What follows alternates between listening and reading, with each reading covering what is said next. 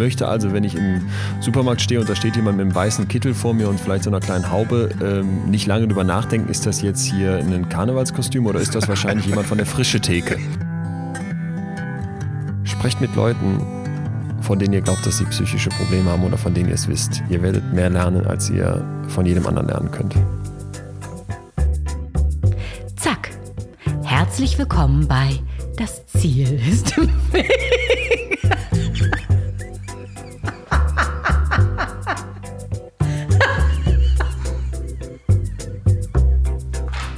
Hei, ist das kalt geworden. Gestern waren hier noch 25 Grad im Mobil und heute 5. Ich weigere mich aber, die Heizung anzustellen. Willkommen in Folge 68 des Podcasts, in dem es um Quereinsteiger, Querdenker und Quertreiber geht. Und heute mit der neunten Ausgabe der Stubenhocker Sessions. Das heißt, ich habe wieder keinen physischen Gast im Mobil, sondern wir haben das Remote heute aufgenommen, die Folge.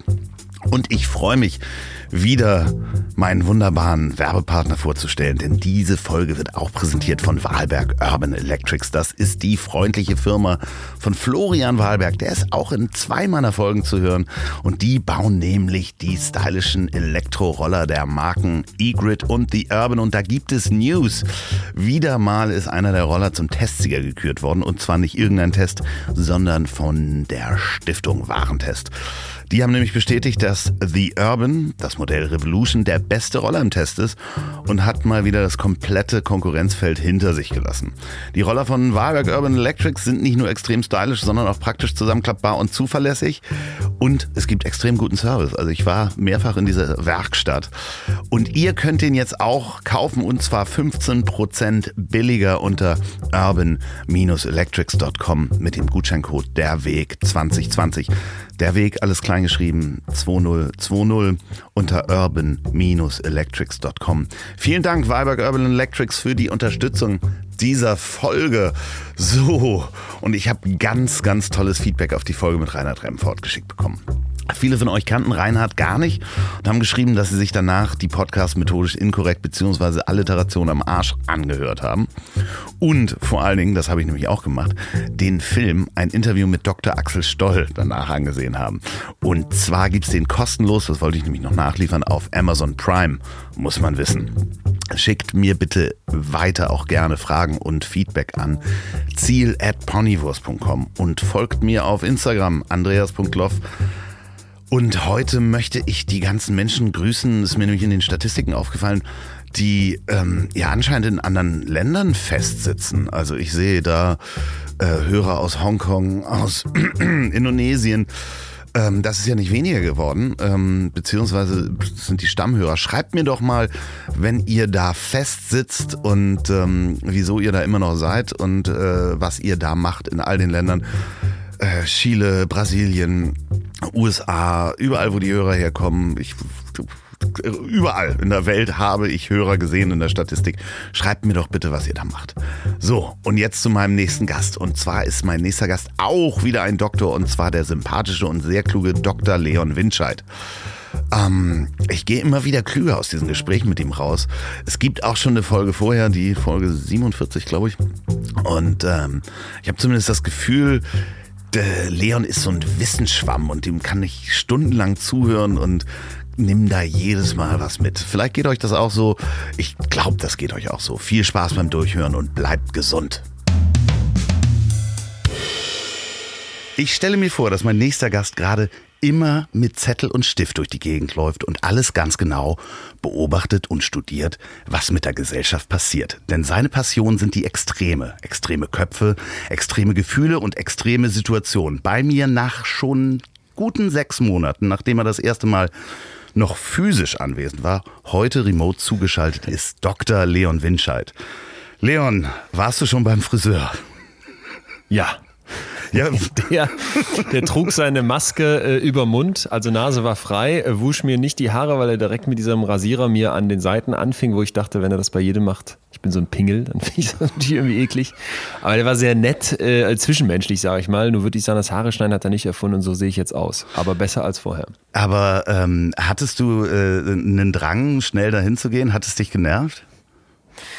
Ich habe äh, in den letzten Wochen immer als Zusatzjoker bei Wer wird Millionär fungieren müssen oder dürfen, wie man es nimmt, weil die ja kein Publikum haben und die armen ah. Leute in der Mitte ja dann quasi kein Publikumsjoker. Und dann haben die letzten drei Millionäre gebeten, mit Sicherheitsabstand dort auszuhelfen als Publikumsersatzjoker. Ah, das habe ich gar nicht mitgekriegt. Und jetzt äh, kannst du dir vorstellen, dass du im Fernsehen natürlich mit so wüsten Haaren äh, und vor allem mit langen Haaren äh, komisch aussiehst. Und bei mir kommt der Effekt dazu, dass lange Haare mein Gesicht sehr rund machen und im Fernsehen sieht man locker 20 Prozent dicker und runder aus, als man in echt ist. Weshalb zum Beispiel Florian Silbereisen so abgemagert ist, damit er da besser aussieht. Ah. Äh, du merkst, äh, ein ganz profanes Problem, weil ich mir blöd vorkam und äh, ja, sehr froh war, dass ich diesen ganz, diese ganze Wollmatte jetzt los wurde. Aber es war auch ein bisschen Ungeduld äh, bei, wie, ja, wie bei dem Ganzen. Ähm, eigentlich merkt man das ja äh, gerade, sind alle so ein bisschen ungeduldig und das Volk spaltet sich ja auch so in zwei Hälften. Die einen, die sagen, ich muss unbedingt raus, die anderen sagen, na, warten wir noch ein bisschen ab. Das ist natürlich auch je nach persönlicher Situation so. Was ist bei dir? Was, was ist dein Grundgefühl? Wo treibt es dich hin? Äh, also ich finde das äh, hochspannend mit der Geduld, weil ich zwar nicht mit Zettel und Stift rumlaufe, aber mir tatsächlich sehr genau angucke, was hier gerade passiert. Als Psychologe ist das für mich ähm, ja im Prinzip gerade ein, ein riesiges kulturelles, gesellschaftliches äh, Experiment, was stattfindet durch Corona und durch diese verordnete Gemütlichkeit, diese Isolation und natürlich auch gleichzeitig diese Extreme und diese auch extreme Traurigkeit, die so eine, so eine ja, weltweite Pandemie auslösen kann. Ähm, beim Thema Geduld würde ich von mir immer sagen, dass ich ein maximal ungeduldiger Mensch äh, war und heute noch ein sehr ungeduldiger Mensch bin. Und du erkennst schon, dass ich da versuche, mich zu bessern. Denn äh, ich betrachte die Geduld als, als ganz große Tugend und habe oft das Gefühl, dass das in unserer Gesellschaft ähm, immer mehr hinten überfällt. Äh, ist witzig, dass du direkt mit Geduld anfängst, weil ich heute in unserer Podcast-Aufzeichnung mit Atze, äh, wir machen ja zusammen den Podcast Betreutes Fühlen, ich weiß, dass der auch schon mal bei dir war, und ich weiß auch, dass du im Bilde bist und prompt äh, greifst du das Thema auf, das wir gerade behandelt haben. Äh, Geduld. Und da ging es eben auch um die Frage, jetzt gerade in dieser Zeit Corona abwarten, wann wird was wieder geöffnet, wie kommen wir Leute damit klar? Und ich komme damit in Wellen klar. Mal denke ich super und dann fühle ich mich sehr wohl so beruhigt runtergefahren, mal aus dem Hamsterrad raus und mal merke ich, aber eigentlich pocht's da in mir und da gibt's ganz viel Tatendrang und Lust, wieder loszurennen. So, das äh, clasht immer mal wieder gegeneinander und ist mal stärker, mal weniger.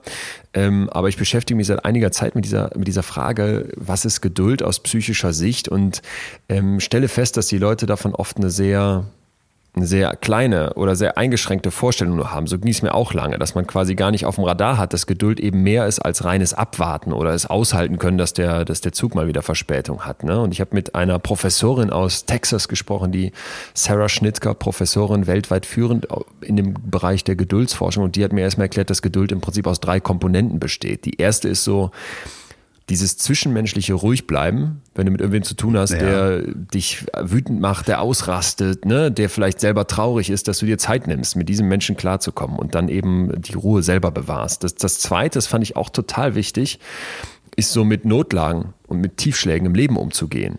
Also sagen wir mal, du hast einen Trauerfall. Das dauert, das braucht Zeit. Dafür musst du geduldig sein. Sagen wir mal, du kriegst eine schlimme Diagnose gestellt, dann, dann kostet das plötzlich einfach sehr viel Kraft, diese Geduld aufzubringen, bis, bis wieder Licht am Ende des Tunnels erscheint. Ne? Und die dritte Komponente sind eben das, was wir vielleicht alle damit verbinden, so dieses ganz kleine, alltägliche, nicht warten können, genervt sein, ähm, wenn, wenn das Menü im Restaurant mal wieder länger braucht oder eben der Zug nicht kommt. Oder das Spiel auf der Playstation zu lange lädt. Ja, genau sowas. Also das, wo du dann schon während das Spiel auf der Playstation lädt, zückst du schnell dein Handy und guckst noch parallel was nach. Oder wenn der Film an der Stelle mal eine Länge hat, dann hast du ja sofort wieder dein Handy in der Hand und äh, machst parallel was anderes. Und das ist, glaube ich, ähm, gerade einfach auch ein Zeichen oder ein, ein, ein, sehr, sehr klarer Moment, wo uns bewusst werden könnte, dass diese Welt im Normalzustand eine maximal ungeduldige geworden ist. Ne? Wenn du mal dran denkst, wie Serien heute rauskommen. Ich war früher Riesenfan von unser Charlie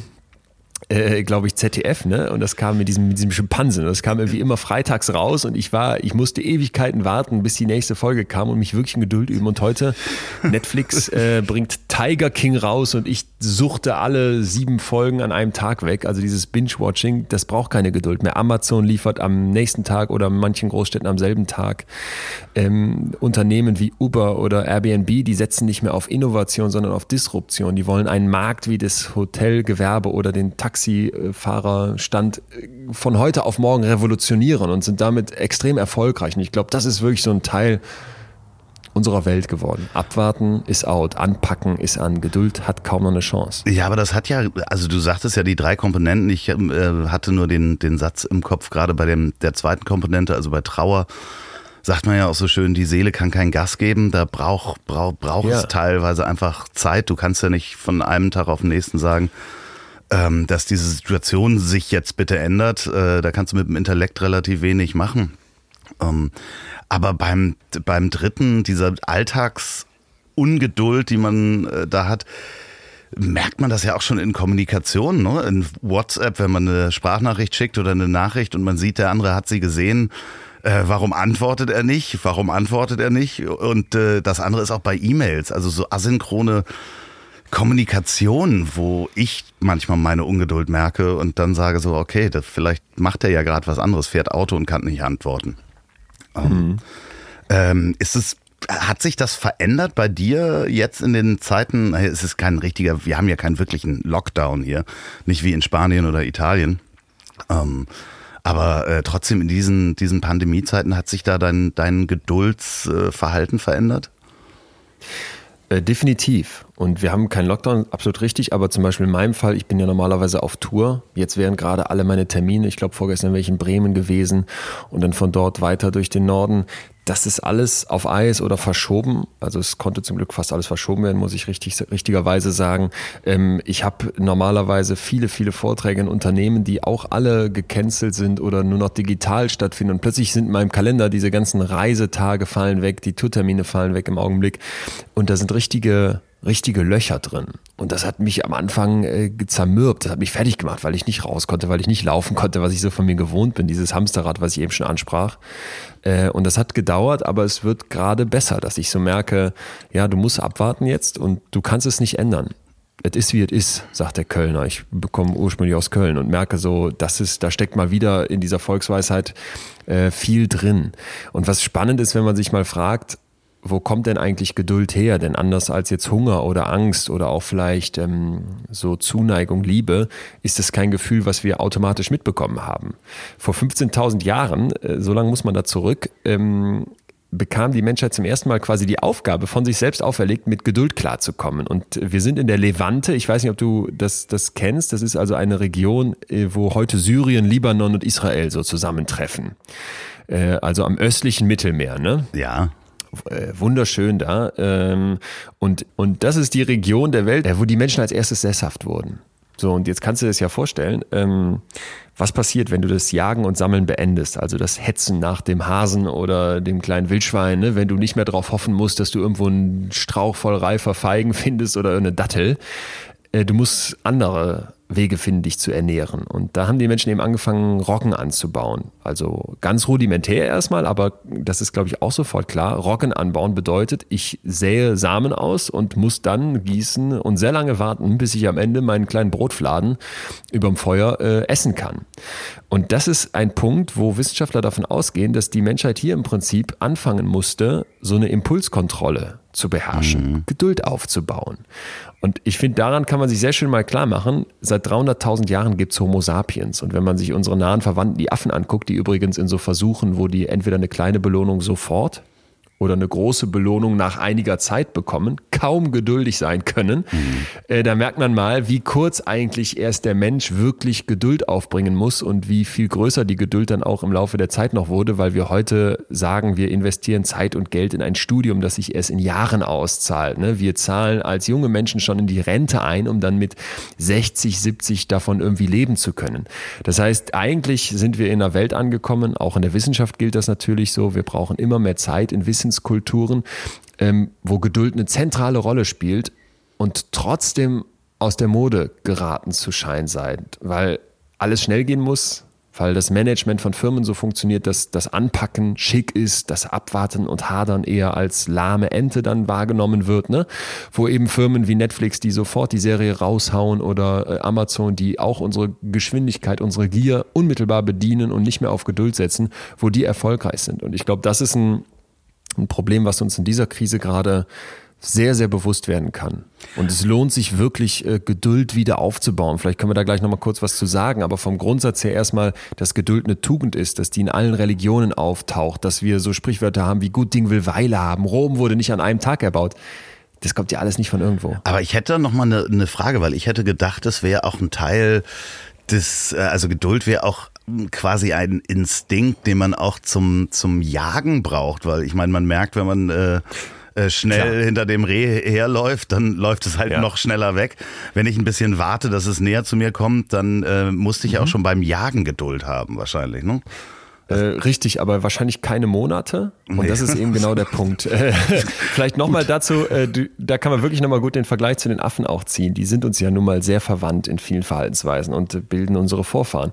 Und äh, die Affen gibt es heute noch und die werden eben immer wieder in Versuchen untersucht und eben auch in Bezug auf Geduld.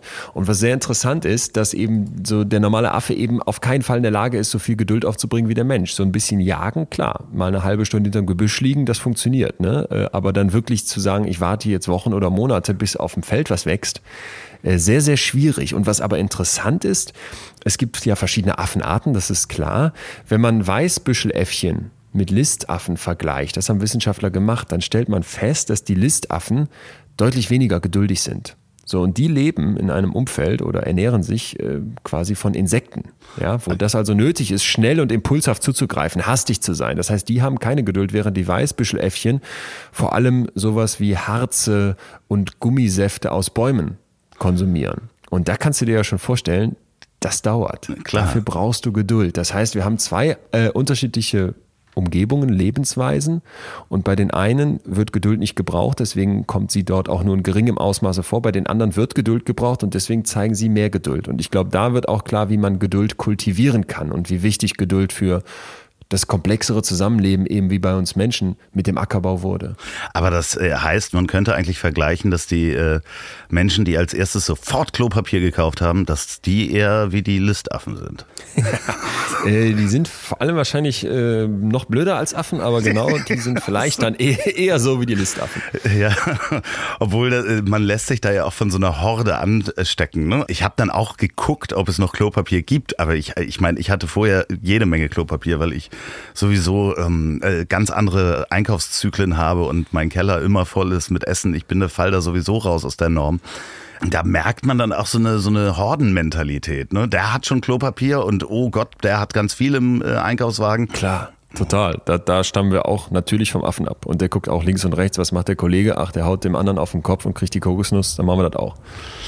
Ja, andererseits ähm, hast du ja auch mal erzählt, und das, das fand ich sehr interessant, dass so eine Veränderung, so eine extreme Veränderung oder ein, ein extremer Umstand eine Gesellschaft äh, so schnell verändern kann. Und das ist wahrscheinlich auch das, was du jetzt äh, äh, ganz genau beobachtest. Was macht das mit uns Menschen und was wird das in der Zukunft verändern? Und da gab es ein schönes Beispiel von auch wieder einer Affenhorde auf einer Müllkippe, die du mal erzählt hast. Da, das würde ich ganz gerne den, den Hörern da noch näher bringen, weil ich könnte es nicht so gut erzählen wie ja. Es ist deswegen vielleicht ganz wichtig, mal kurz zu erklären, warum guckt man eigentlich immer mal wieder gerne auf Affen.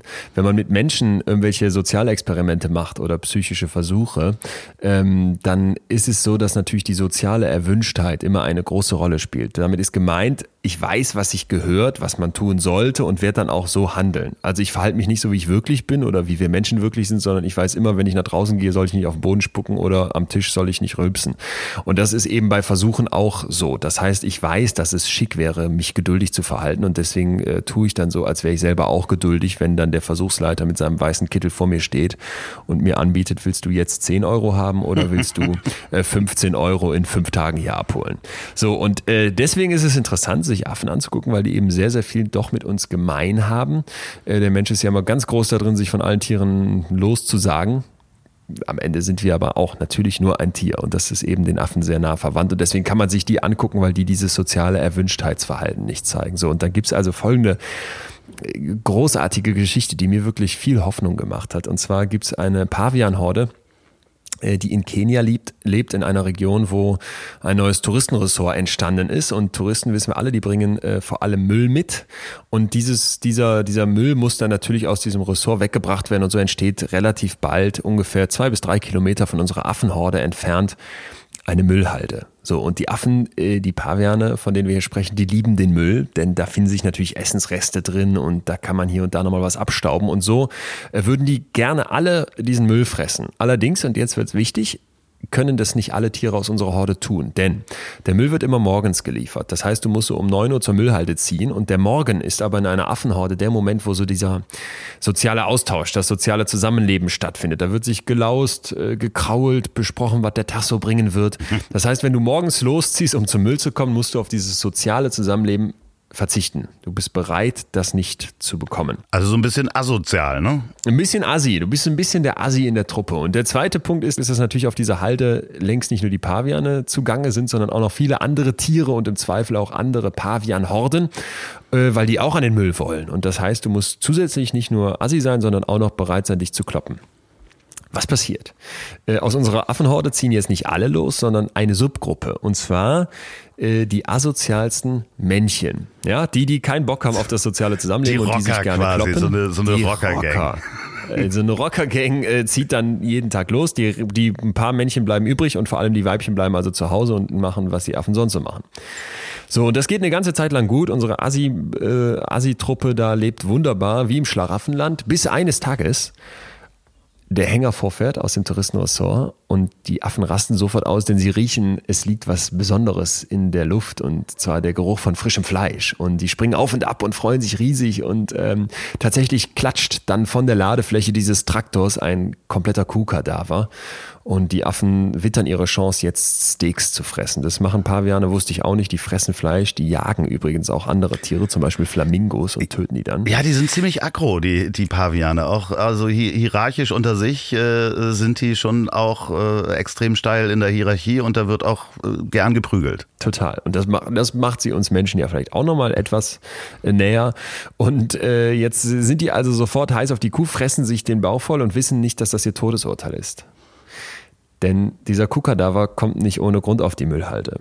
Wir haben ja also ein Tier, das mit Tuberkulose infiziert ist und was passiert? Relativ schnell verrecken unsere Assi-Männchen auf der Müllhalde. Die Rocker sind tot. Die, die Rocker sind tot, die Assis sind tot. Zurück bleibt im Prinzip die Horde besteht aus den Weibchen und den eher sozialen Männchen. So, und jetzt äh, beobachtet von den Wissenschaftlern passiert etwas Verblüffendes. Also diese Horde blüht regelrecht auf. So das Stresslevel nimmt ab. Vor allem die Tiere, die ursprünglich ganz unten in der Hackordnung standen, die entwickeln ein ganz neues Leben, die blühen auch besonders auf und äh, diese, diese ganzen Hierarchien nehmen ab und vor allem, und das ist, äh, damit war, hatte man nicht gerechnet, fangen die übrig gebliebenen Männchen plötzlich an, den Weibchen bei der Aufzucht der Jungen zu helfen. Also wirklich verblüffende Ergebnisse zu erklären, eben dadurch, dass dieses Patriarchat beendet ist, dass die Assi-Männchen weg sind. Und jetzt machen die Forscher begeistert ihre Berichte und ziehen dann aber weiter und ähm, sind quasi mit der Arbeit durch. So. Nach zehn Jahren kommen die Wissenschaftler wieder an dieselbe Stelle und dort ist auch noch immer diese Affenhorde. Allerdings besteht die natürlich nicht mehr aus denselben Pavianen wie vor zehn Jahren. Die Tiere sind zum Teil gestorben, es sind ganz viele neue Männchen dazugekommen, denn in der Pubertät wechselt das Pavianmännchen seine Horde. Und jetzt gehen die Wissenschaftler davon aus, dass eigentlich alles wieder so sein wird, wie man es normalerweise von Pavianen kennt. Das heißt, es wird geschubst, geprügelt, getötet. Es gibt strenge Hierarchien, äh, viel Stress bei den Tieren, die ganz unten stehen und stellen verblüfft fest, das ist nicht der Fall. Das ist nicht der Fall. Also obwohl wir nicht mehr mit den Pavianen zu tun haben, ähm, die damals diese Erfahrung gemacht haben, dass die Assi-Männchen plötzlich weg waren. Obwohl wir also mit einer neu zusammengemischten Horde es zu tun haben und man eigentlich immer davon ausging, es liegt in der Natur des Pavians, sich assi und hierarchisch zu verhalten, ist das nicht der Fall. Also dieses Wertschätzende, dieses Helfende, dieses Unterstützende, diese flache Hierarchie, diese neue Kultur wurde weitergegeben und jetzt auch weitergelebt. Also quasi eine Kulturevolution innerhalb der Gruppe über eine Generation. Ja, genau. Und das ist für mich auch, weshalb ich diese Geschichte so mag, weil sie mir unglaublich viel Hoffnung macht. Ich sage immer, wenn ich auf Tour bin, den Leuten, wenn ich davon erzähle, guck mal, wenn die Affen das schaffen in einer Generation, dann schaffen wir Menschen das auch. Es wird uns nicht das Glück zuteilkommen, dass unsere Assi-Männchen alle auf eine Müllhalde ziehen und nicht mehr zurückkommen. Ich meine, wir haben alle äh, diese, diese, diese Typen vor Augen, äh, ja. sei es der cholerische Chef oder der Trump oder der Erdogan oder der Putin oder wen wir alles loswerden wollen. Ähm, aber ich glaube eben an Veränderungsmöglichkeiten und ich glaube auch daran, dass sich Kultur schnell verändern kann. Das muss nicht in allen Bereichen immer komplett klappen. Ich glaube aber, dass wir gerade die große Chance dazu haben, dass wir die große Chance dazu haben zu erkennen, Moment mal, Dinge, die früher undenkbar waren, wie zum Beispiel, dass wir den Flugverkehr drastisch zurückfahren.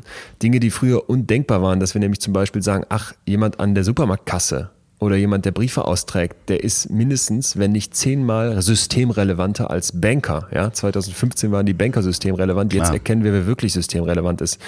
Äh, wir merken plötzlich, dass Kommunikation wieder anders läuft, weil wir uns Zeit füreinander nehmen und auch den Wert darin erkennen, mit anderen Menschen zusammenkommen, weil es jetzt gerade eben nicht geht. Und ich glaube, dass wir da ganz vielen Dingen in Zukunft mit dieser Erinnerung, mit diesem Klickmoment der Corona-Zeit begegnen werden können. Und deswegen, so schrecklich das ist und so schlimm das ist, dass Menschen sterben, hoffe ich einfach, dass wir in dieser unglaublich großen Krise für unsere Psyche auch was mitnehmen und Chancen eigentlich sehen.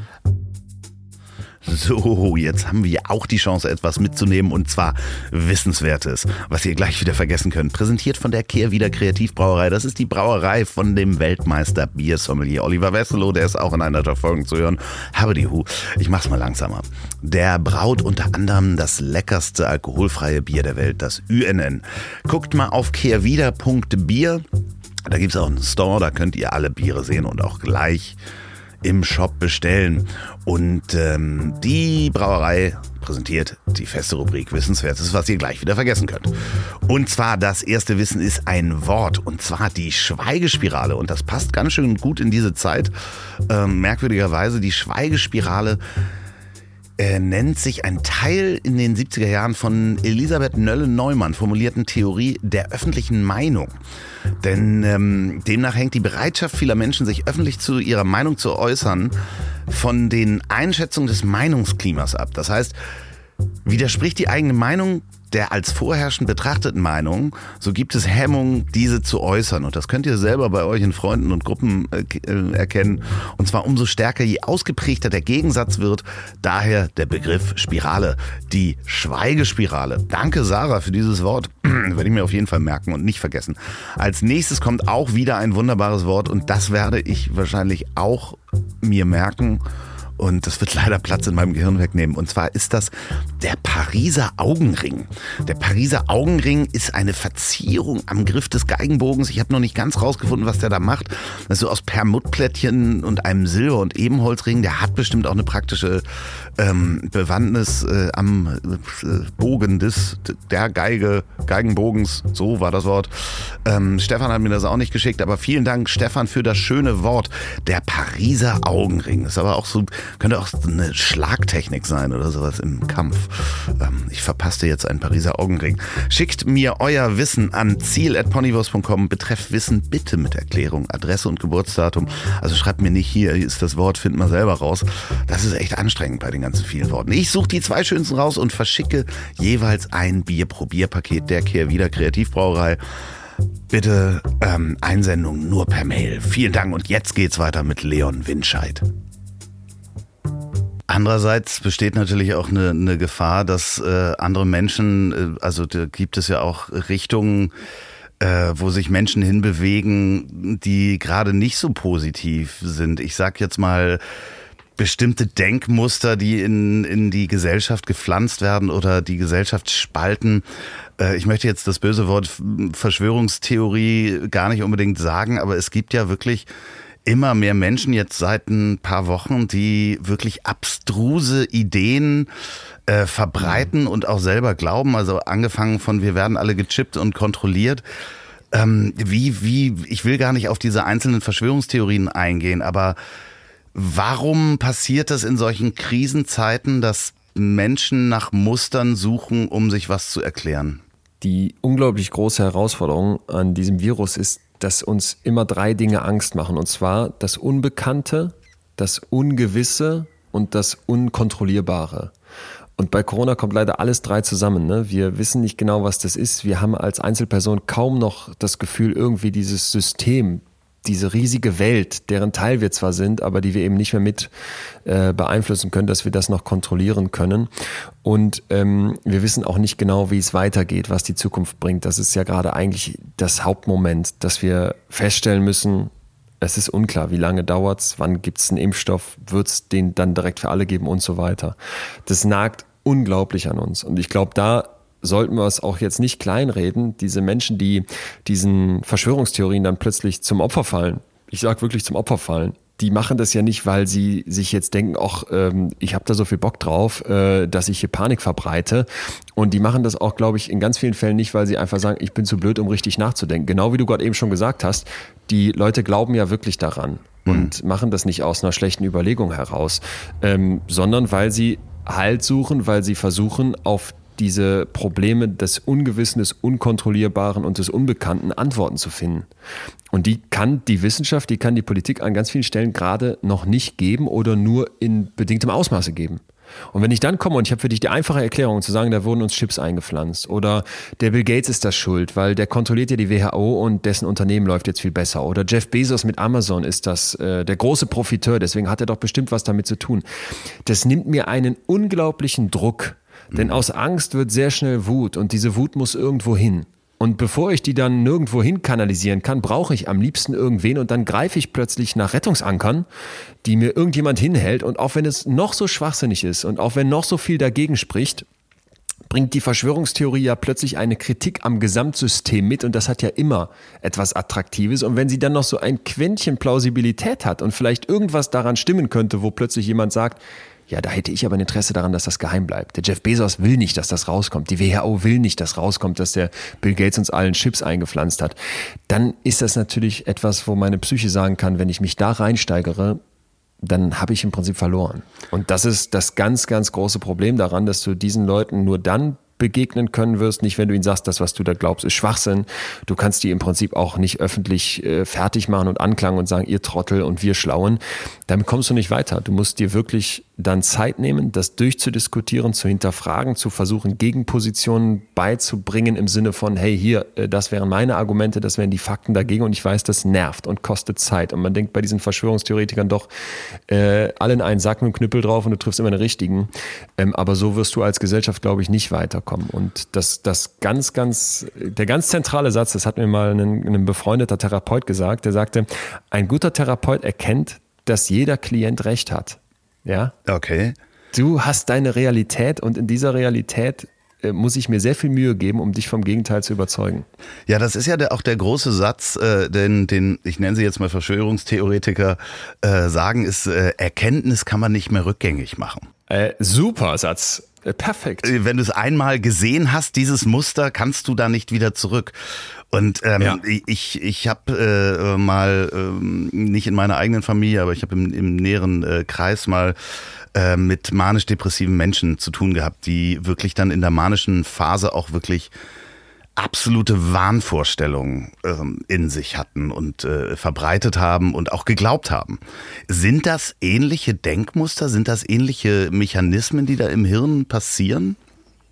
Äh, Vorsicht bitte. Also ich möchte unbedingt trennen hier Menschen mit Depressionen, Menschen mit psychischen Problemen, bei denen bestimmte Muster, Denkabläufe, Kognitionen, wovon wir sprechen, äh, oft aus dem Ruder geraten und jemand, der sich bewusst äh, entscheidet oder bewusst Verschwörungstheorien konsumiert und denen dann folgt. Das sind zwei Paar Schuhe. Das okay. eine sind absichtliche Entscheidungen, das andere sind Krankheitsbilder, für die du so viel kannst wie ich sage jetzt mal, einen Ausbruch von Krebs.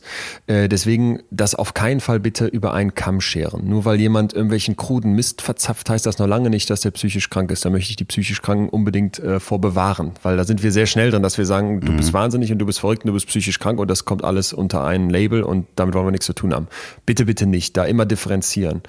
Äh, ich will auf einen Satz zurück, den du gerade gesagt hast, der mir super gefallen hat. Erkenntnis kannst du nicht rückgängig machen es fällt mir ehrlicherweise gerade wie Schuppen vor den Augen, weil ich glaube, das ist eines der Kernprobleme der Menschheit. Der Mensch ist dafür gemacht, in Mustern zu denken. Wenn du uns Gesichter im Urwald zeigst und da gibt es Experimente, wo dann Gesichter irgendwie kaschiert werden mit Blättern oder sowas, dann erkennst du die unglaublich gut. Also in, selbst in Bruchteilen von Sekunden sagen die Leute, jo, ich habe ein Gesicht gesehen und haben dann auch recht, wenn du den am Monitor solche Gesichter aufblitzen lässt. Das gleiche kennen wir auch von so optischen Täuschungen. Ne? Du kennst vielleicht diese beiden äh, Vasen, wo Klar. dann entweder man ja. zwei Vasen sieht oder, oder eine Vase sieht oder zwei Gesichter, so geht's.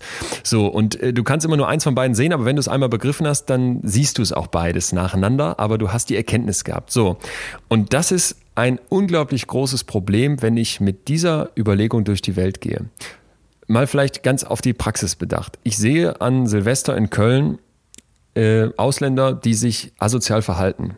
Ich habe jetzt die Erkenntnis, aha, Ausländer verhalten sich asozial. Gut, dann habe ich einmal die Erkenntnis gehabt und das kann sich nicht mehr ändern. Anderes Beispiel wäre für mich, ähm, ich sehe, weiß ich nicht, wir können jetzt zig Vorurteile aufmachen. Ich sehe eine Frau, die parkt auf dem Supermarktparkplatz total blöd ein. Frauen können nicht einparken. Frauen können nicht einparken. So, die Liste wäre unendlich weiterzuführen. Jetzt mal, wie funktioniert Wissen in Wirklichkeit? Wie funktioniert Erkenntnis tatsächlich? Historisch betrachtet, philosophisch betrachtet, wissenschaftlich betrachtet. Und zwar wie folgt. Aus Irrtum und Korrektur. Und das fortlaufend. Ja, wir mhm. hatten irgendwann mal in der Medizin die Idee vom Aderlass. Super. Wir lassen die giftigen Säfte aus dem Körper und du wirst wieder gesund. Ja, macht ja auf den ersten Blick total Sinn. Ne? Da ist irgendwelches falsches Blut in dir drin oder irgendwelche Galle, die muss raus. Schneide ich dir die Adern auf, lass das langsam ablaufen und danach wirst du wieder gesund. Klingt ja erstmal plausibel. Habe ich eine tolle Erkenntnis. Hat da vielleicht auch bei zwei, drei Leuten geklappt und ja. die sehe ich dann und denke, wunderbar. Ist aber tatsächlich mittlerweile überholt. Ist Schwachsinn. Anekdotische und Evidenz. An anekdotische Evidenz. Und du musst im Prinzip dir vorstellen, Wissenschaft behauptet nie, ich habe die Wahrheit gefunden, sondern sondern Wissenschaft stellt immer zwei Hypothesen auf. Das ist die eine Hypothese, es gibt keinen Effekt dieses Medikaments und das ist die andere Hypothese, dieses Medikament hat einen Effekt. Allerdings sage ich dann nie, und das klingt jetzt wie Erbsenzellerei, aber ich erkläre es gleich, ich sage nie die Hypothese, das Medikament wirkt, stimmt sondern ich sage immer, wir können mit sehr hoher Wahrscheinlichkeit die andere Hypothese, nämlich dass es nicht wirkt, ablehnen. Und das ist wirklich die Sichtweise von Wissenschaft. Ich sage nicht, ich weiß etwas, ich habe es hundertprozentig belegt, sondern ich richte mich nach Wahrscheinlichkeiten, ich richte mich nach der Menge an Evidenz, die für etwas spricht. Und ich glaube, wenn es uns Menschen mal gelingen wird, und ich weiß, das kostet Hirnschmalz und das kostet im Alltag Kraft, aber so durchs Leben zu gehen, zu sagen, wofür spricht denn eigentlich das meiste? Wo gibt es denn eigentlich die meisten belastbaren Fakten für? Und dann muss das noch lange nicht heißen, dass das wahr ist, aber dann ist eben das das, wofür aktuell äh, die meisten Argumente stehen und ich orientiere mich daran, dann macht das Sinn. Es gibt diesen wunderbaren Satz von Obama, der auf der Bühne mal saß und dann irgendwie zu Trump angesprochen wurde und meinte, wenn wir jetzt diskutieren müssen, ob das hier links neben mir ein Tisch ist, und der zeigt dann auch so einen kleinen Beistelltisch, dann kommen wir nicht weiter. Es ging so um diese Idee, dass Trump diese alternativen Fakten ja eingeführt ja. hat. Aber wenn wir über die ganzen größeren Themen sprechen, ne, zum Beispiel ähm, ist Homosexualität etwas, was man mit Therapien behandeln sollte. Da gibt es ja Leute, die ja, behaupten ja, sowas. Ne? Sind, alle, sind alle Flüchtlinge schlecht? Ist der Klimawandel menschengemacht oder ist das gerade nur eine Schwankung? Da gibt es ja unglaublich viele Themen. Sollte ich impfen oder nicht? Ist Corona eine Erfindung von Bill Gates oder haben die Chinesen da eine äh, Fledermaus äh, freigelassen? Absichtlich. Du kannst dir das einfach vorstellen, dass es unglaublich viele Behauptungen gibt und wenn du dann nicht auf die Wissenschaft und auf die Erkenntnistheorie der Wissenschaft zurückgreifst, dann scheiterst du. Ich sag, auf lange Sicht scheiterst du. Ist das so? Also äh, da ist ja, glaube ich, ganz viel Instinkt auch bei uns äh, im Gehirn. Also die Mustererkennungsmaschine, die wir ja sind. Ich weiß nicht, ob du mal an einem, äh, ich habe das vor einem Jahr gehabt, dass ich an einem Marathonfeld stand, an dem Läuferfeld. Ich bin nicht selber mitgelaufen und wollte jemanden treffen, und ein Stück mitlaufen, der da mitgelaufen ist. Und ich habe mir die ganzen Gesichter angeguckt, um diesen Menschen zu erkennen. Und äh, da kommen hunderte von Gesichter auf dich zu und das ist unglaublich anstrengend zu gucken, ist der Freund von mir dabei, aber du bist so schnell Gesichter zu erkennen um zu ja. gucken, wie läuft er, wie geht er oder sonst was. Und unser Gehirn ist, glaube ich, darauf programmiert, solche Muster zu erkennen. Genau wie du sagst mit den Ausländern, die zu Silvester äh, rumpöbeln. Oder äh, man hat das, kennt das selber in, in sich, dass man anfängt, in Schubladen zu denken, wenn du mal privat ein Auto verkauft hast und da kommen ich sag mal, südländische äh, Menschen, Interessenten an, dass du denkst, oh, jetzt sind wir auf dem Bazar, jetzt geht das Handeln los, da muss dein Intellekt dazwischen gehen und sagen, nee, das ist ein Muster, das ist dir eingepflanzt worden, geh da jedes Mal wieder offen an so eine Situation ran. Und das ist natürlich genau anstrengend. Und äh, diese, diesen Instinkt, dass es die Mustererkennung, die er einfacher macht, durchs Leben zu gehen, zu durchbrechen und wieder zu hinterfragen, um so Schubladen aufzubrechen. Ähm. Kostet unglaublich viel Kraft und ist trotzdem jedes Mal es wert, glaube ich. Also diese Idee eines Vorurteils oder diese Idee des Musterdenkens, die kommt ja nicht von irgendwo. Da hat sich die Evolution natürlich was bei gedacht. Alles, was in unserem Kopf stattfindet, hat erstmal irgendeine Art von Funktion. Ich möchte also, wenn ich im Supermarkt stehe und da steht jemand mit einem weißen Kittel vor mir und vielleicht so einer kleinen Haube, ähm, nicht lange drüber nachdenken, ist das jetzt hier ein Karnevalskostüm oder ist das wahrscheinlich jemand von der frische Theke? Ja, die Wahrscheinlichkeit ist einfach sehr hoch, dass diese Person normalerweise hier Käse verkauft. Wenn ich aber da stehe und ich sehe einen südländischen Menschen und komme plötzlich zu dem Schluss, ja, die Wahrscheinlichkeit, dass diese Person äh, hier beim Autohandel mich irgendwie über den Tisch ziehen möchte, weil ich das ja mal gehört habe, dass das typischerweise so ist.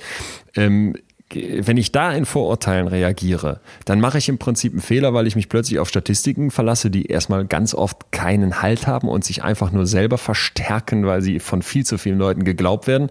Und zweitens übersehe ich, dass innerhalb von Gruppen oft so eine hohe Unterschiedlichkeit herrscht, dass du einfach nicht sagen kannst, nur weil jemand zu der Gruppe Männer, nur weil jemand zu der Gruppe Südländer, nur weil jemand zu der Gruppe Menschen über 1,90 gehört, kann ich zu dieser Person direkt all das sagen, was, was aus meiner Vorurteilssicht zutrifft. Da muss sich jeder an die eigene Nase fassen und sich fragen, wie viele Facetten machen meine Persönlichkeit aus? Wo bin ich ein Arsch, wo bin ich kein Arsch? dann wird man sehr schnell zu dem Schluss kommen, äh, Moment mal, da gehört unglaublich viel zu. Und wie viel davon steht wirklich in der Verbindung damit, dass ich deutsch bin? Na, wenn wir ehrlich sind, sehr wenig. Ja, äh, da gibt's ja auch dieses schöne Statistikbeispiel, wenn du alle Eigenschaften, also gerade jetzt nehmen wir mal Länder, Deutsche sind so, Chinesen sind so, wenn du diese Eigenschaften in der Statistik erfassen würdest, würde ist die ist die Wahrscheinlichkeit sogar hoch, dass du niemanden treffen würdest, der ja, genau in ja, dem ja, Mittel hängt und Total all diese gut. Eigenschaften hat. Total gut. Äh, Atze und ich haben uns letztens über Männlichkeit unterhalten und auch das, hier sind vielleicht die einfachsten zwei Kategorien Männlichkeit und Weiblichkeit, in die wir Menschen uns sortieren wollen. Und äh, hochinteressant, dass äh, ja immer wieder dieses Argument angeführt wird, ja, aber wir sind ja von Natur aus unterschiedlich. Ne? Wir haben unterschiedliche Hirne, wir haben unterschiedliche Hormonlevel etc. Äh, Wissenschaftler sind hingegangen und haben sich 1400 Hirne, das ist eine sehr, sehr hohe Zahl für so eine Studie, ähm, angeguckt, im Prinzip im Hirnscanner und haben dann definiert, welche Bereiche, welche Hirnbereiche, denn es gibt tatsächlich Unterschiede zwischen Männern und Frauen, sind bei den Männern besonders extrem ausgeprägt und welche bei den Frauen. So, und ich gehe jetzt mal gar nicht auf die einzelnen Funktionen ein, weil davon kann man gar nicht so viel sagen. Das wichtigste Endergebnis war am Ende, dass die Überlappung so unendlich groß ist, dass du mit einer maximal kleinen Wahrscheinlichkeit, wenn du so einen Hirnscan anguckst, sagen kannst, sicher sagen kannst, das ist ein Mann oder das ist eine Frau. Es gab durchaus Männer, die hatten in dem einen Bereich ein komplett weibliches Gehirn und in dem anderen Bereich dann wieder den männlichen Mittelwert, sagen wir mal. Und das wird ganz oft falsch gemacht, dass du in einfache Kategorien unterteilst und die dann wie schwarz und weiß, wie eine trennscharfe Linie verstehst, obwohl in Wirklichkeit diese beiden Glockenkurven, die wir alle kennen, ne, wie bei IQ, äh, da gibt's viele in der Mitte und an den Seiten etwas weniger, die überlappen zwischen den meisten Gruppen extrem stark. Hört euch auf jeden Fall betreutes Fühlen an. Ich habe diese Folge auch gehört über die Männlichkeit, die ist großartig. Und danach schickt bitte Leon Winscheid keine Fotos mehr von eurem Ringfinger und äh, Zeigefinger. Übrigens, mein Zeigefinger ist auch kürzer als der Ringfinger. Ja, das müssen wir kurz, müssen wir kurz auf, aufklären. Ne? Das Verhältnis von Zeigefinger zu Ringfinger, äh, werte Hörerinnen und Hörer, es betrifft nämlich Männer und Frauen, das äh, verrät etwas über die Menge an Testosteron, das man im Mutterleib mit auf den Weg bekommen hat. Und das ist jetzt keine Fingerleserei, sondern tatsächlich in zig Studien mittlerweile nachgewiesen. Äh, und zwar, wenn dein Ringfinger länger ist als der Zeigefinger, äh, dann hast du relativ viel Testosteron mit auf den Weg bekommen. Wir diskutieren das ausführlich in der Folge. Wer da noch mehr zu wissen möchte, kann sich das ja anhören. Genau. Aber ich fand das ganz spannend, weil ich habe eine weibliche Hand. Wie ist bei dir? Was hast du gesagt? Ähm, mein mein ähm, Zeigefinger ist kürzer als der, der ähm, Ringfinger. Wahnsinn. Bei Atze auch. Ja. Hoch ist interessant. Also viel Testosteron bei dir, bei mir wenig. Ah, okay. So rum. Also, hm, komisch und ich bin so unbehaart. Ähm, naja, ich, hört euch wirklich die Folge an, die ist großartig. Dann gibt es natürlich noch den ähm, Podcast, den du auch machst, in extremen Köpfen. Den gibt es exklusiv bei Podimo, beziehungsweise irgendwann später kommen die Folgen dann, glaube ich, auch immer mal zu, zu Apple. Ich weiß nicht, wie da die Funktion ist. Ähm, da sprichst du mit, in der ersten Staffel hast du mit einem Bankräuber gesprochen. Ich glaube, jetzt sprichst du mit einem zweifachen Mörder. Ähm, mhm. Eine unglaublich aufwendige Produktion, in, dem du, in der du auch eine, eine zweite Erzählebene einbaust. Also wirklich soundtechnisch, Soundlayout, wirklich sehr schön, habe ich dir aber schon mal gesagt. Bei Podimo, ich glaube, wie funktioniert das? Sind irgendwann kommen die Folgen dann frei oder muss man sich da auf die App bewegen, um das hören zu können? Äh, ich möchte gar keine, erstmal Dankeschön, dass du das so lobst. Äh, das freut mich riesig. Das ist auch echt ein Herzensprojekt. Äh, die viele Arbeit, die da reinfließt, freut mich, dass man das hört. Ähm, ich möchte jetzt gar keine Werbung für Podimo machen. Das ist eine Podcast-Plattform, wo man verschiedene Formate hören kann und die produzieren quasi exklusiv, was, was, wie man sich vorstellen kann, sehr, sehr aufwendig ist, weil wir eben wirklich extreme Protagonisten suchen, auch eine Redaktion haben und in meinem Fall uns viel, viel, viel Zeit für jede Folge nehmen. Ähm, äh, und die haben quasi, glaube ich, das Modell, deswegen ich kenne mich gar nicht so genau aus, wo man erstmal als, äh, als Free-User da einen Monat hören kann und danach kostet es, kostet es irgendwie einen, einen kleinen Betrag pro Monat. Muss sich jeder selber überlegen. Man kann ja mal einfach reinhören und es gibt vier Folgen bei Spotify, iTunes und Co. Und ich bin nicht sicher, ob noch neue Folgen rauskommen werden, aber äh, wir sind äh, aktuell an der Staffel drei und vier dran und die zweite Staffel läuft gerade und darin, ja, wie du schon sagst, treffe ich Leute, die ähm, hoch, hochspannend sind, weil die einfach sich in einem Extrembereich der Psyche bewegen, wo man erstmal denken würde, oh Gott, ne, äh, das ist so fern von meiner eigenen Realität, das ist so fern von der Norm. Was soll ich von denen mitnehmen? Du hast gerade schon den Mörder angesprochen, da habe ich also mit jemandem gesprochen. Ähm, Henry Oliver Jacobs heißt der, kann man mal googeln der von hinten zwei Leuten in den Kopf geschossen hat. Und mit dem habe ich darüber gesprochen, ob man diese Schuld irgendwann im Leben für sich selber abhakt. Also ne, kann man sich läutern. Er saß, glaube ich, über 20 Jahre im Gefängnis und geht heute in Schulen und spricht mit Kids und Jugendlichen darüber, eben wie man nicht zum Täter wird. Ähm, ganz, ganz krasser Lebenslauf, also schon sehr früh auf der Reeperbahn eine Familie gehabt, wo wirklich einiges in eine Richtung lief, wo du so als Außenstehender sofort sagst, jo, da kann man sich vorstellen, dass man aggressiv wird. Und der hat dann auch erzählt, wie er Leute auf, auf die verprügelt hat, auf den Bordstein gehauen, so nach dem Motto und ähm, wirklich ein ganz aggressiver Mensch war. Und ich habe ihn dann gefragt, ja, da, da, wenn ich das mir so anhöre, dann kann ich mir vorstellen, dass man geprägt wird zum Mörder. Und da meinte er, und das fand ich so einen wichtigen Satz, er hatte aber auch andere Bekannte und Kinder und Freunde, die so ähnlich aufgewachsen sind wie er und die nicht mhm. zum Mörder wurden. Ne? Und da war so diese große Frage, wie viel Prägung wird uns mitgegeben?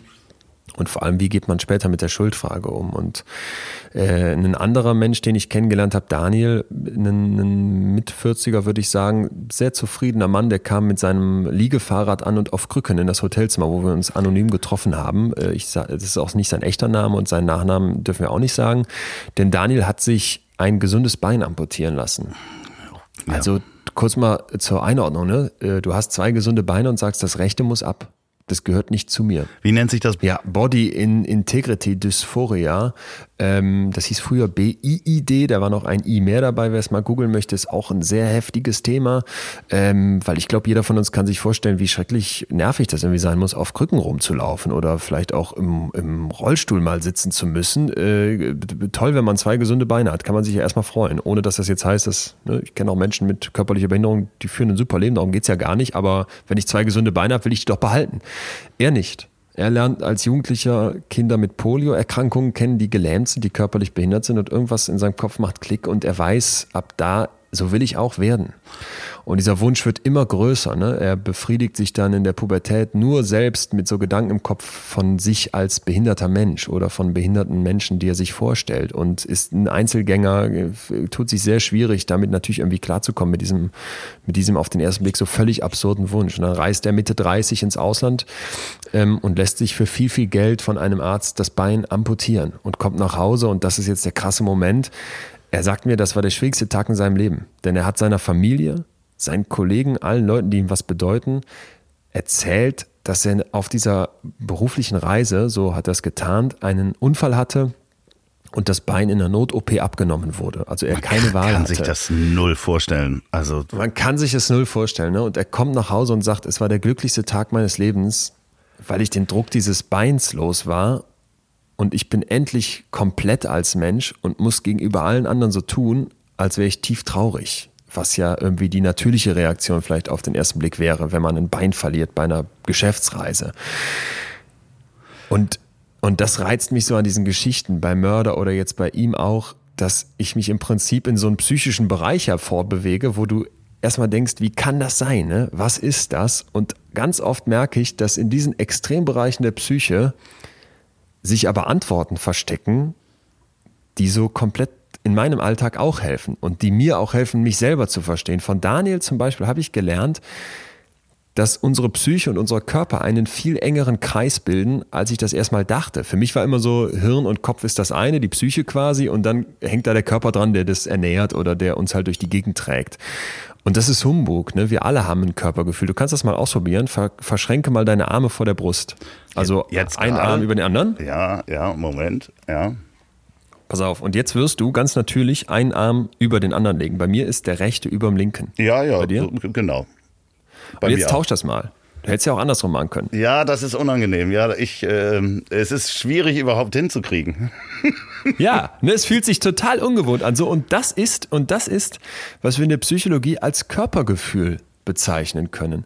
Ich habe ein Gefühl dafür, was mich insgesamt ausmacht. Und das ist jetzt kein Vergleich zu dem, was Daniel an Druck gespürt hat oder an Unwohlsein.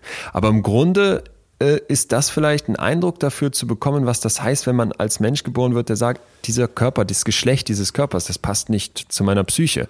Das ist vielleicht ein Eindruck dafür zu sagen, ähm, ich, wie schrecklich muss sich das anfühlen, wenn jemand ein Bein amputiert bekommt, ohne dass er es möchte, weil er wirklich einen Unfall hatte.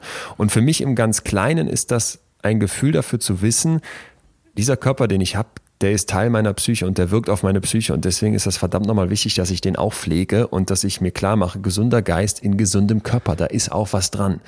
Und das sind so die Momente, ne? Wie, wie hat er denn zwischen den beiden Beinen entschieden? War das auch ein Körpergefühl zu sagen, das rechte ist jetzt das, was, was weg muss oder was nicht zu mir gehört oder das linke? Also die Leute, die davon betroffen sind, und da gibt es auch ganz verschiedene Ausmaße, die wissen zum Teil ganz genau, an welcher Stelle das Bein ab muss. Die wissen also nicht nur, es muss das rechte Bein sein, sondern die können dir quasi mit einem Edding einen Strich auf den Oberschenkel machen und sagen, hier muss es ab.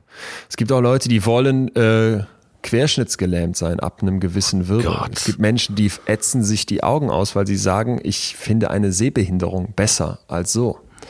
Ja, also wir bewegen uns wirklich in einem Bereich, wo du als Außenstehender erstmal sagst, das kann nicht sein. Die wollen, die verarschen uns, die wollen Aufmerksamkeit, was auch immer.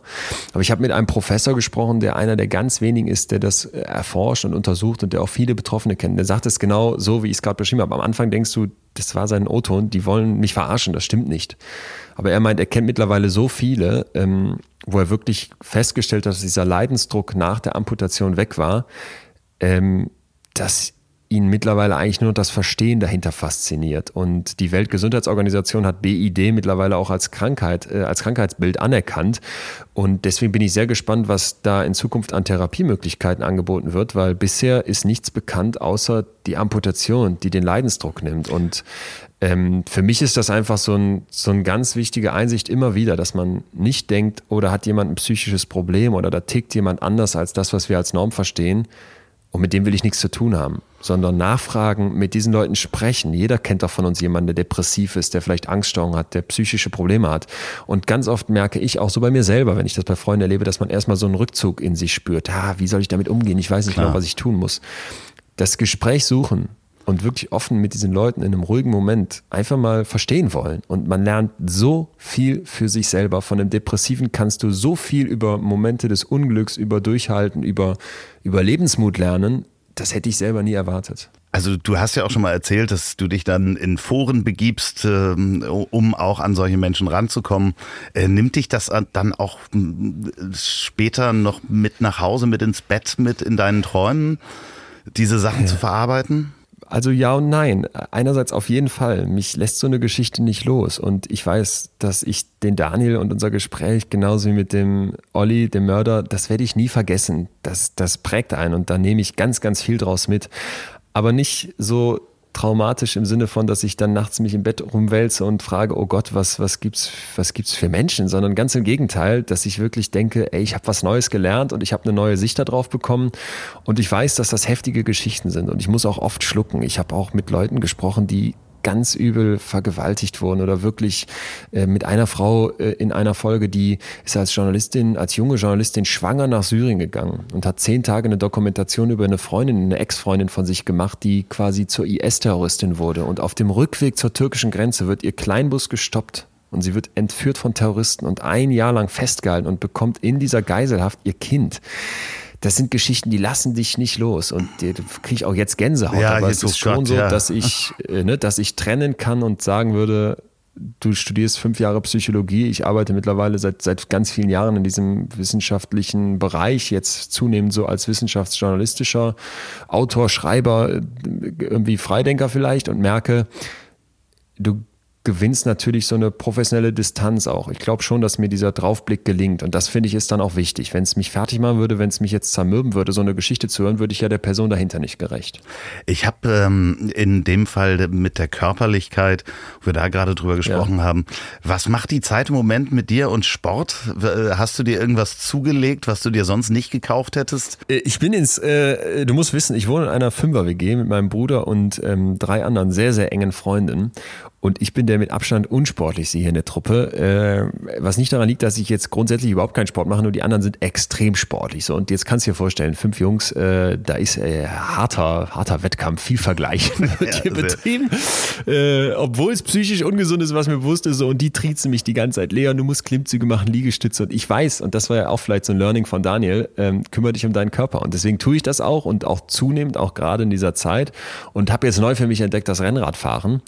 Äh, anderen sind da leider mir meilenweit voraus. Die fahren dann mit einem 30er Schnitt 60 Kilometer lang und das schaffe ich noch nicht. Aber ich habe letztens eine, äh, warte, 45, 49, 45, 49 Kilometer lange Tour geschafft mit 29,7 oder sowas. Also fast einem 30 äh, war ich sehr stolz, äh, aber da, aber so du musstest dir du musstest dir kein Rennrad dafür kaufen, sondern das ist äh, schon alles die vorhanden. Die Profis hier haben so viele Rennräder, dass ich da äh, noch mitmachen kann, aber ich bin der einzige ohne diese Klickschuhe und das wird jetzt meine Anschaffung sein.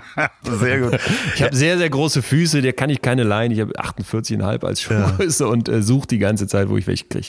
Ich habe mir ein Balance Board gekauft, weißt du, so ein, so ein, so ein ah. Board auf so ja. einer Rolle. Kann ich sehr empfehlen, weil auch gerade, ich sag mal, in unserem Alter, ähm, man fällt ja nicht mehr so hin und die Koordination ja. äh, da zu üben und auch diese ganzen kleinen Muskeln, die du brauchst in, im Fuß oder im Knie äh, oder im Oberschenkel, die du für diese Koordination brauchst, ist wahnsinnig gut, kann ich jedem empfehlen. Kauft euch so ein Balance Board und ich stehe da teilweise drauf und telefoniere sogar. Ansonsten habe ich mir nur noch einen Saugroboter gekauft. Moment mal, Loffi, äh, äh, du merkst selber, ne, das wird hier, da wird's, langsam wird's äh, pathologisch. Ich habe den bei dir bei Instagram schon gesehen und dachte, du hockst zu Hause und shoppst, shoppst dich äh, glücklich. Ist das? Äh nee, das ist nicht richtig. Obwohl manchmal erwischt, erwische ich mich, wie ich auf einer dieser Webseiten mit einem großen A äh, sitze und ja. sage, ach, guck mal, das gibt's auch noch. Das kann ich mir ja auch noch kaufen dafür. Nein, so schlimm ist es nicht. Aber es sind so ein paar Sportgeräte gewesen. Ich habe mir ein Springseil gekauft, gemerkt, dass ich zu schwer bin dafür. Ist ein bisschen Audio-Equipment noch dazugekommen, aber nur weil ich mir zu Hause auch noch eine Sprecherkabine einrichte und äh, nicht immer hier in den Bus reinlaufen muss. Ähm, ja. Ansonsten Konsumverhalten wie immer totaler Wahnsinn. in der, ich weiß nicht, ob du die Folge mit Atze gehört hast, mit in, in der Metro, äh, die wir aufgenommen haben. Ähm, da waren wir schon die Konsum-Erdmännchen und haben sehr viel eingekauft. Es macht so kurzfristig äh, glücklich, ne? Du klickst auf den Kaufen-Button und ja. in dem Moment wird dein Reward-System, dein Belohnungssystem im Hirn so dermaßen äh, durch die Decke getreten, dass der Moment, wenn dann das Päckchen ankommt, schon gar nicht mehr der entscheidende ist. Ja. Sondern wirklich dieser grüne Haken bei Amazon und die Mail im Postfach. Und äh, das ist äh, übrigens aus meiner Sicht, ja, also man, man sagt das so leichtfertig, aber ich glaube, darin liegt auch ein ganz großes Problem unserer Zeit, weil dieses ähm, Dinge haben wollen. Ne, und sich Besitztümer äh, anschaufeln. Das äh, ist eigentlich sehr unnatürlich. Unsere Vorfahren mussten permanent rumziehen, die konnten nicht kartonweise äh, Möbel und Hausrat mit sich rumschleppen. Das ist eigentlich sehr, sehr, sehr ungewöhnlich für uns. Und äh, beim, bei, das ist bei mir mal das letzte Bild äh, in der Tour, bei dem, bei dem, bei dem, bei dem Tourprogramm, was ich, was ich ja jetzt eigentlich gerade spielen würde und äh, dann eben erst ab Herbst wieder spielen darf was ich aufmache, dass ich den Leuten sage, wenn du mit Geld Zufriedenheit bekommen möchtest, dann sind diese Besitztümer immer der kurzfristige Kick. Aber langfristig schaffst du das eigentlich nur mit Erlebnissen, weil die zu Erinnerungen werden und die bleiben konserviert. Ne? Und ich glaube, ähm, da machen es die Unternehmen uns sehr, sehr leicht, ähm, uns so das Gefühl zu geben, jetzt habe ich was gekauft und damit habe ich jetzt zumindest irgendwas gemacht. Ich kenne das noch, wenn ich frustige Zeiten hatte, zum Beispiel, weil ich beim Buchschreiben nicht vorwärts kam, ne? oder weil ich irgendwie bei der Doktorarbeit die ganze Zeit äh, hing, dann habe ich mir einfach abends irgendwie so was Technisches bestellt, eine neue Sonos-Box oder auch nur eine Kleinigkeit, so dann hatte ich schon mal was gemacht, schon mal ein Buch bestellt, das muss ich ja noch nicht lesen, aber ich habe irgendwie was abgehakt. Noch keins geschrieben, äh, aber eins bestellt, ist auch schön. Und genau, und davon bin ich, äh, davon rücke ich immer weiter weiter ab. Auch nicht einfach, aber ich versuche es mir wirklich abzutrainieren. Du schreibst auch gerade wieder ein neues Buch? Ja. Kann man da schon äh, was Näheres zu sagen? Da kann man schon zu sagen, dass es um zehn große Gefühle gehen wird, mit denen wir sehr falsch umgehen, die wir unterdrücken, die wir ähm, vernachlässigen.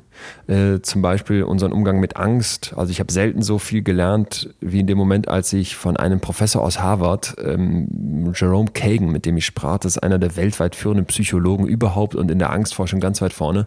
Die Babygeschichte. Ähm, sprach die Babygeschichte. Die hört ihr euch bitte in Folge 47 an, wo Leon auch erzählt, wie er Ach. zu dem wird, was er geworden ist, denn da erzählst du die. Ähm, ich erzähle sie deswegen nicht nochmal, aber das war ein Moment, wo ich wirklich merkte, ey, wenn du dich mal fragst, wovor habe ich Angst, lernst du viel. Geduld kommt auch drin vor, ähm, aber eben auch Hunger, äh, was vielleicht erstmal wie ein simples Gefühl klingt, uns aber auch unglaublich viel über den Zusammenhang von Psyche und Körper verbindet. Da habe ich mit einer Professorin gesprochen, die einen Robogut erfunden hat. Einen silbernen Apparat, der also aus menschlichem Stuhl, kurz Aha. das Bild mal aufmachen, wir füttern diese Maschine mit Stuhl von irgendwelchen Spendern und dieser Robogut synthetisiert dann daraus bestimmte Mikroben, also Teile der Darmflora, die dann, und jetzt halte ich fest, in Zukunft Menschen verabreicht werden sollen in Form von ähm, ja, tatsächlich solchen kleinen braunen Kapseln, ähm, die psychische Probleme haben im Bereich von Angststörungen, Depressionen oder Autismus. Und da steht die Forschung noch ganz am Anfang und in den Kinderschulen, aber gerade kommt gefühlt täglich eine neue Studie raus, die wirklich darauf hindeutet, dass zwischen Kopf und Darm eine Verbindung besteht, die noch viel enger ist, als wir das bisher angenommen haben. So, und das sind so die Themen, darum geht es in dem Buch. Ich spreche die ganze Zeit mit wahnsinnigen Köpfen aus Wissenschaft, aus, aus, der, aus dem Leben, ähm, aus, aus, der, aus der Wirtschaft und äh, trage das da alles zusammen und lerne selber ganz viel. Und das kommt äh, im November hoffentlich raus. Äh, ich kämpfe bis dahin weiter daran und habe hab Riesenfreude, vor allem weil es mich selber wirklich vorwärts bringt. Ha hast du schon einen Titel? Äh, ich habe Titelideen. Okay. Bald. Bitte noch ein bisschen Geduld, um ja. den Bogen zum Anfang Du bist ja auch jederzeit herzlich hier willkommen. Ich hoffe, dass du, ähm, äh, dass es äh, in, ja, sagen wir mal, ange angemessener Zeit passiert, dass hm. äh, wir uns auch wiedersehen. Dann kommst du gerne hier wieder ins Mobil. Ich äh, bedanke mich wirklich sehr, sehr herzlich wieder über diese ganzen neuen Erkenntnisse, die ich auch jedes Mal habe, wenn ich dir zuhöre. Das ist wirklich ganz toll, sowohl in den Podcasts als auch jedes Mal, wenn wir sprechen hier in dieser Folge. Wenn ihr da draußen diesen Podcast beim Autofahren hört, fragt euch erstmal, wo ihr hinfahrt, weil ist das systemrelevant? ähm, oder müsst ihr wirklich was besorgen? Fahrt vorsichtig, wenn ihr das bei der Arbeit hört und im Homeoffice seid, dann macht es nicht während der äh, Zoom-Konferenz und lasst euch nicht vom Chef erwischen, wenn ihr das bei der Arbeit hört und ähm, äh, bei der Arbeit seid und systemrelevant seid, dann vielen Dank, dass ihr das macht. Wenn ihr diesen Podcast zum Einschlafen hört, dann schlaft gut, seid vorsichtig. Gleich kommt äh, nämlich nochmal laute Musik und schlaft äh, tief und bleibt gesund. Und das letzte Wort hat wie immer mein wunderbarer Gast. Ich danke dir auch. Ich freue mich sehr, dass du das hier machst, weil ich merke auch, in diesen Wahnsinnszeiten ähm, höre ich mir gerne viele Podcasts an. Nicht nur deinen, sondern ich darf äh, SWR 2 Wissen unbedingt empfehlen. Das, das höre ich sehr, sehr gerne. Ähm, und freue mich, dass wir wieder so einen bunten Blumenstrauß aufmachen konnten. Und ich glaube, wer sich mit Geduld beschäftigt und vielleicht mal anfängt äh, zu überlegen, wie man die Verschwörungstheoretiker, von denen wir ja vielleicht mittlerweile alle welche kennen, äh, zurück auf die gute Seite der Macht holen könnten, der äh, tut sich vielleicht selber was Gutes und, und denen im Zweifel auch. Und mein dringendster Appell ist aber, sprecht mit Leuten, von denen ihr glaubt, dass sie psychische Probleme haben oder von denen ihr es wisst. Ihr werdet mehr lernen, als ihr von jedem anderen lernen könnt. Moment, Moment. Ich habe doch noch eine Hörempfehlung für euch und zwar den Podcast Steinwurf im Glashaus. Von Mirko und Johannes, die beiden kommen aus der Medienbranche, sprechen über Medien, Kunst und Spiele, ach, über alles Mögliche. Und, ganz wichtig, der Podcast wird in Hildesheim gemacht. Steinwurf im Glashaus, hört da mal rein. Jetzt kommt sie, die Musik.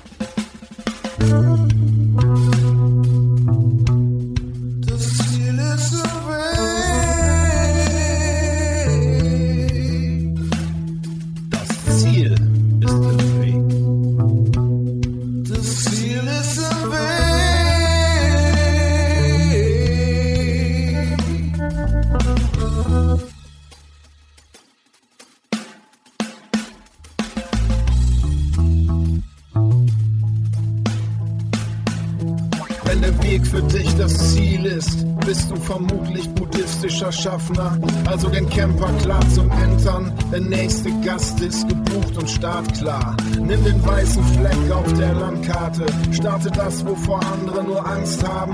Niemand lernt auf den inneren Kompass zu hören beim Gang auf zertretenen Landmarken, denn das Ziel ist im Weg. Das Ziel